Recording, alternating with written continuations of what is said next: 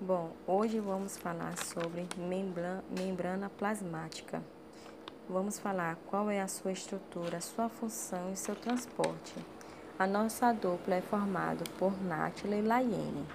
Ou agora vou iniciar falando um pouco sobre a estrutura da membrana.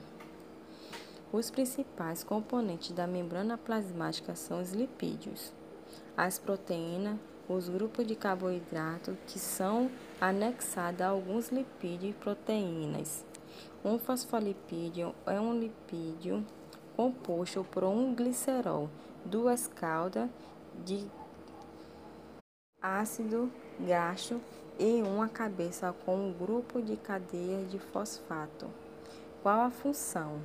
A membrana plasmática presente ao redor das células é capaz de proteger a estrutura celular e delimitar quais são a intracelular e a extracelular. Como é feito o transporte de substâncias? Então, as substâncias essenciais para o metabolismo celular são reconhecidas por receptores específicos na membrana. O transporte de substâncias através da membrana plasmática pode acontecer de modo ativo ou passivo. O transporte passivo ocorre sem gasto de energia.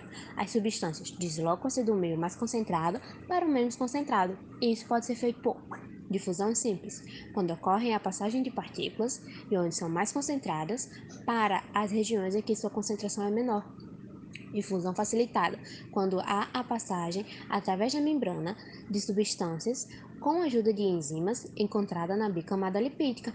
Osmose, a passagem de água de um meio menos concentrado, chamado de hipotônico, que é uma região com menor concentração de soluto, para outro mais concentrado, ou seja, hipertônico, onde o soluto está em maior quantidade.